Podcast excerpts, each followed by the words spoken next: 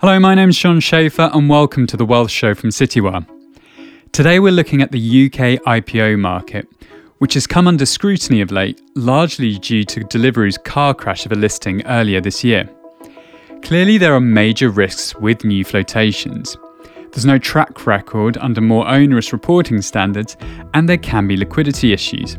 However, it's not all doom and gloom. Research from AJ Bell in June suggested that UK IPOs had reported an average 24% gain by the half year point.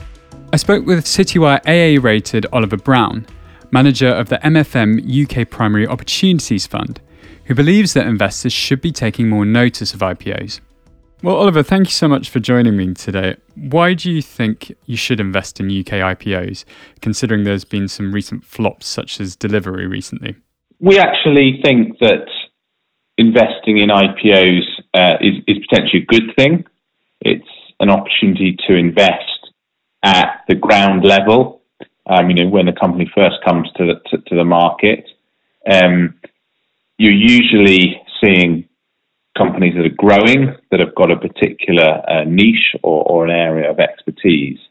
And you know, ultimately, if management uh, are good and they spend this money that they've raised wisely, then you know that should fuel further growth for the company, which should be you know uh, beneficiary for, for, for shareholders and, and, raising equity values.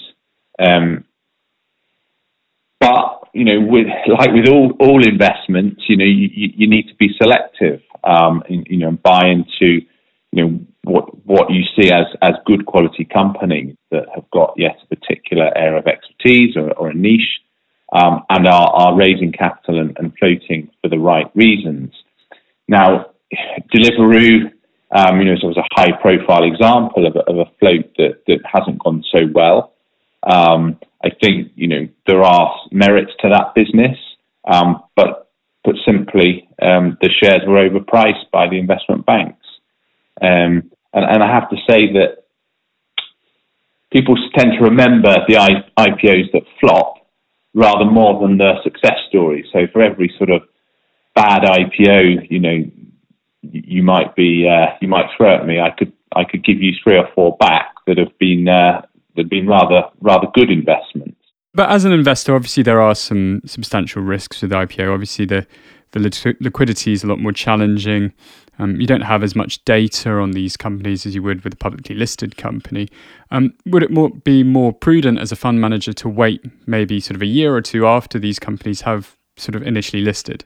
You're right in that you don't have as much um, data potentially on the business, um, certainly as a as a listed entity.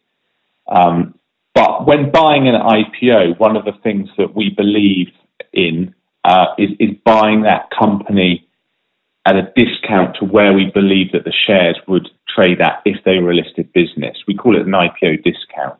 And usually you sort of feel that that is around, you know, 10 to 20%. So actually you're, you're buying in at what you feel is, is a cheaper rate. So you're getting a discount, um, which, you know, in time, if that company goes on to deliver what it sets out to do at the IPO, what you know management has told us its forecasts are, and it's going to hit and hopefully beat, then actually over time you should see that so-called IPO discount unwind, and that, that actually in reality gives you some downside protection. Um, if you wait for one or two years, the problem with that is you, you, you, you potentially miss the boat. Um, and you know, you do see some some IPOs, you know, in, in their first sort of year or two, um, perform extremely, extremely well. So we would we would not want to do that. Um, you know, we want to look at the IPOs and be selective. Certainly, there are some times that we've looked at a company and we think it, it, it's quite good, but we haven't maybe been able to get quite comfortable with uh, the valuation, or we just feel it's maybe a little bit too early stage. So you're right. In that circumstances, we might then come in um, at, at, a further opportunity, you know, 12 or 24 months down the line, when the company may be raising some new money. So it's not simply uh, it's not simply appropriate to buy, you know, every IPO. Sure. And and in your fund, how much would you be willing to allocate to new companies, sort of early stage companies that are, that are sort of just out of the IPO stage? Well, at the moment in the fund, around about 20% of the fund is made up of companies that were bought at IPO. Now, some of those we have now we've held for you know many many years now, so you know they have gone on to um, be very successful and and and have, have proven themselves. Um, when we buy an IPO, um, you know, we will always be um, cautious about the amount of money we would put in. So um, we wouldn't put more than say two percent of the fund into into an IPO. And the reality is, if it's a smaller cap, um, it would be a bit smaller than this, and it may be around one to one and a half percent. So if we are wrong and the company doesn't perform as we as we hoped, then you know it won't be it won't cause a material uh, impact to the performance of the fund. But if it's successful, and you know you do see IPOs that go on to produce many times your original investment, then even you know with a one percent stake, say, um, that can produce you know very useful uh, alpha to the fund. Obviously, you're coming at this um, from a professional investor's perspective, but do you think the IPO market should be democratized more? Do you think it'd be prudent to allow retail investors greater access? Yes, uh, in in a word. I was speaking with a contact at an, an investment bank uh, recently, um, and asking about you know this this area and whether you know retail investors um, you know why they don't perhaps get a bit more access than than they do, and he said that the evidence actually suggests that you know retail investors are a very useful source of, of finance.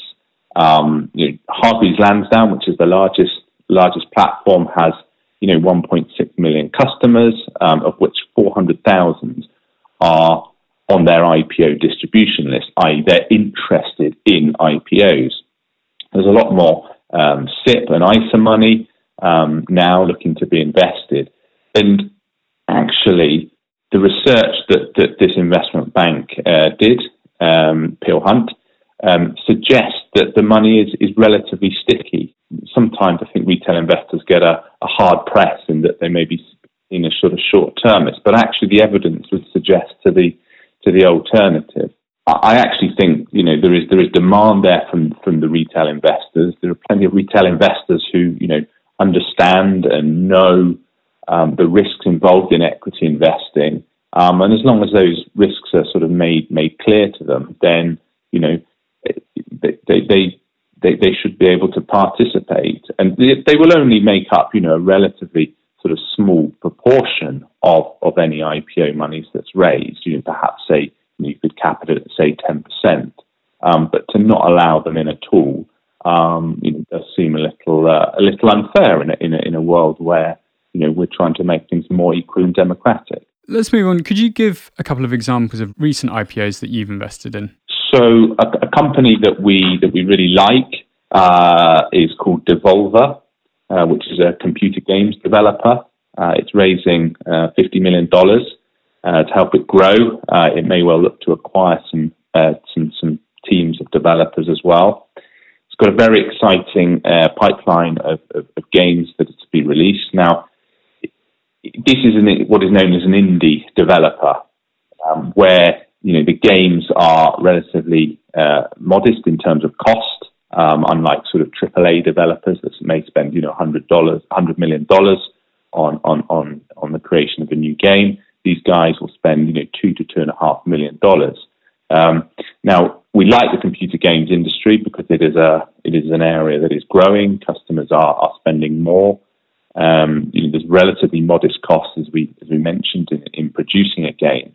Uh, and this company's got a very good record. Um, it's a highly rated um, sort of backlog of games, um, and we believe that it will continue to produce sort of you know, good quality and attractive games that people want to play. Um, and the you know the average payback period is only four months on one of their games. You know, so we think it's uh, you know a really attractive um, you know, space to be in right now. And, and kind of where are you seeing the growth prospects? Where are they selling these games into? Is it mainly sort of the West, or have they got an audience in emerging markets? Um, well, it's a it's a company that's founded in um, uh, the, the, US, and their main markets are, are the US and Europe. Um, so that will be their main their main markets. Having said that, you know, in, in this global world, um, you know, the ability to sell your your products and your computer games um, all over the world is, is greater than it's ever been. And and has Devolver already listed, or is it about to list? I wasn't um, entirely wasn't entirely clear. so. Yes, uh, it, it, it, it, it lists on um, on Thursday. So and you've already made you, you've we, made yes we we've been allocated some shares. So um, you know we we, we it, it, it will go well on Thursday. Another company that, that you mentioned is, is Doc Martens. And um, why did you invest in that company? Yeah, it's an iconic brand uh, and a, a, brand that we think can be you know monetized further. It's got you know a very strong presence in the UK. I think we all know Doc Martens. We all sort of grew up with it. Um, probably most of us have owned a pair, um, and it's got a you know it's got a growing presence in in Europe um, and the US, and you know the Far East, in particular China, offers a you know a very considerable market as well, where it is far less known and you know, given the size of the market in, in China, you know, you, you, you don't need a huge level of take up um, in that market to, um, you know, propel, um, you know, the brand uh, and, and, sales and profits, you know, considerably further. Um, now the shares actually, you know, just to, just to highlight that, you know, not every IPO, um, you know, necessarily, um, you know, goes, goes well. It's still relatively early days for this company, having floated early this year and the shares went to a you know significant premium to start with. But they've actually fallen back um, over the last few months, um, you know, mainly on concerns over um, sort of supply supply issues um, that you know have been afflicting a number of companies. Um, and, and, you know, it, it, it wasn't a, a, cheap stock, and there has been a slight. Um, so you've been slightly burnt by this uh, by buying it at the IPO stage. Well, we are we are currently uh, yeah we are currently slightly underwater yes.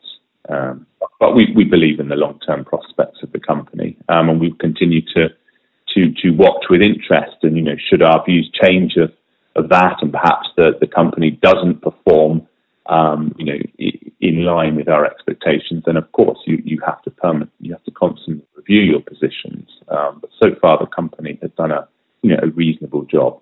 Another example would be great. Yes. So a, a company uh, in, in, a sort of small cap uh, sort of software sector uh, called Madetech, uh, which floated recently. Um, the company is digitalizing uh, government services.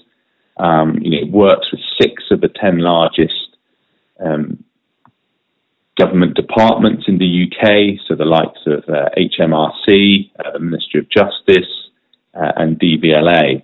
Um, you know, an example is that um, they are digitalizing um, provisional driving licenses. You know, which which were which are still paper at the moment. Seems crazy, but you know that's what um, that's what young, younger people are, are, getting at the moment, a, a paper copy. Um, now, the government is very very keen to to save money, and the more that it can interact with um, us, the public, digitally, rather than us having to have you know, conversations over the telephone or perhaps person saves them huge, huge, huge amounts of money. Um, and there is an opportunity for this company, you know, to go international um, because you know governments all around the world are, are, clearly clearly strapped and looking at ways to uh, be, be more uh, economical. Let's move on to to the UK as a market. Why do you think the UK is an attractive market for IPOs? Yes, so in, in London, um, we, you know, have got large and deep pools of capital, um, very, very well established, uh, and of course, all of the advisors and services that, that, that go along with um, the, the, sort of listed businesses. You know, it is hard to replicate elsewhere. Um, there is a certain kudos, I believe, in having having a London listing and, and the rigors that, that come with that. Um, and there are, you know, potentially some changes afoot to help encourage um, companies to look at floating, you know, in in London uh, rather than perhaps, you know, go, going to some of the other European um, or, or, even the US. there has been a lot, you know, there's an awful lot being said at the moment, you know, about the FTSE 100 and the sort of rather old economy nature of it, you know, with a lot of sort of mining and, and oil and banking stocks. And actually, in, in themselves, you know, mining and oil companies are uh, a, a, strength of the UK market in some ways because if you're lo- if you're looking to list uh, a mining company, then you, are likely to consider um, London because you know, that's where uh, people and investors understand uh, those sorts of companies. But there is a strong mid and small cap market here as well that is, that is you know, I consider to be very vibrant. Um, and an example, of course, is the AIM market, um, which you know is, is, a market leader amongst the sort of smaller market um, you know around the world, where fast-growing companies you know can access capital in a, in a timely and uh, cost-effective manner. Which upcoming IPOs are you most bullish on? So, a company we uh, have been looking at and we like is a company called uh, Stelrad. Uh, it's a, a, radiator business, so a relatively simple business. Uh, it's got over 50% UK market share uh, and around about 20% across Europe.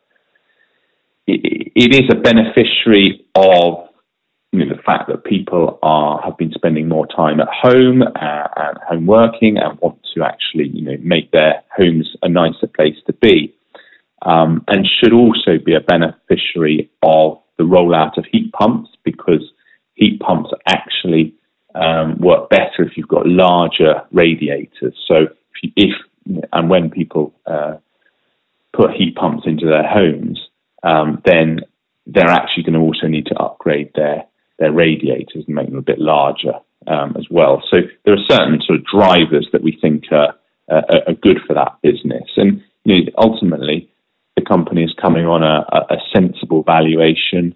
Um, you know, it's profitable, it makes money, it's going to pay a dividend, um, and, and we think it we think it should do well. And on the other end, are there any sectors or companies that you're a bit more cautious of at the IPO stage? Well, firstly, we, we, we certainly don't like investing in sort of business plans. Um, you know, we don't want to just write blank checks and hope that you know management go and you know spend it spend it wisely. You know, we want to know what they're going to do with it, and you know, ultimately, those sort of companies at a very very early stage we find difficult to value, um, and the, the, the risk of uh, you know, ex- the execution risk of, of that sort of business is high as well. So we, we tend to avoid those. There is a lot of money um, at the moment, um, you know, sort of looking to go into sort of, sort of green technology area. Um, now, some of it, you know, may be investable, um, but some of it may be, you know, we may consider it to be rather too early stage for us. I mean, we were talking earlier about, you know, investing at the IPO stage. Yes, we believe that it, it's the ground level and it, it is sensible to invest in in a company at, at IPO when it meets our you know quality criteria. But those, that may be an example of waiting to see you know, which are going to be the, the long term winners from from this sort of move towards green technology. Because you know at the moment these businesses are very very highly valued. Um, their profits are some somewhere in the future, hopefully. Um, you know, and and therefore the the risk to investors, you know, we do see is, as, as, as quite high at the moment. Excellent. Well, Ollie, thank you so much for joining me. Thank you very much.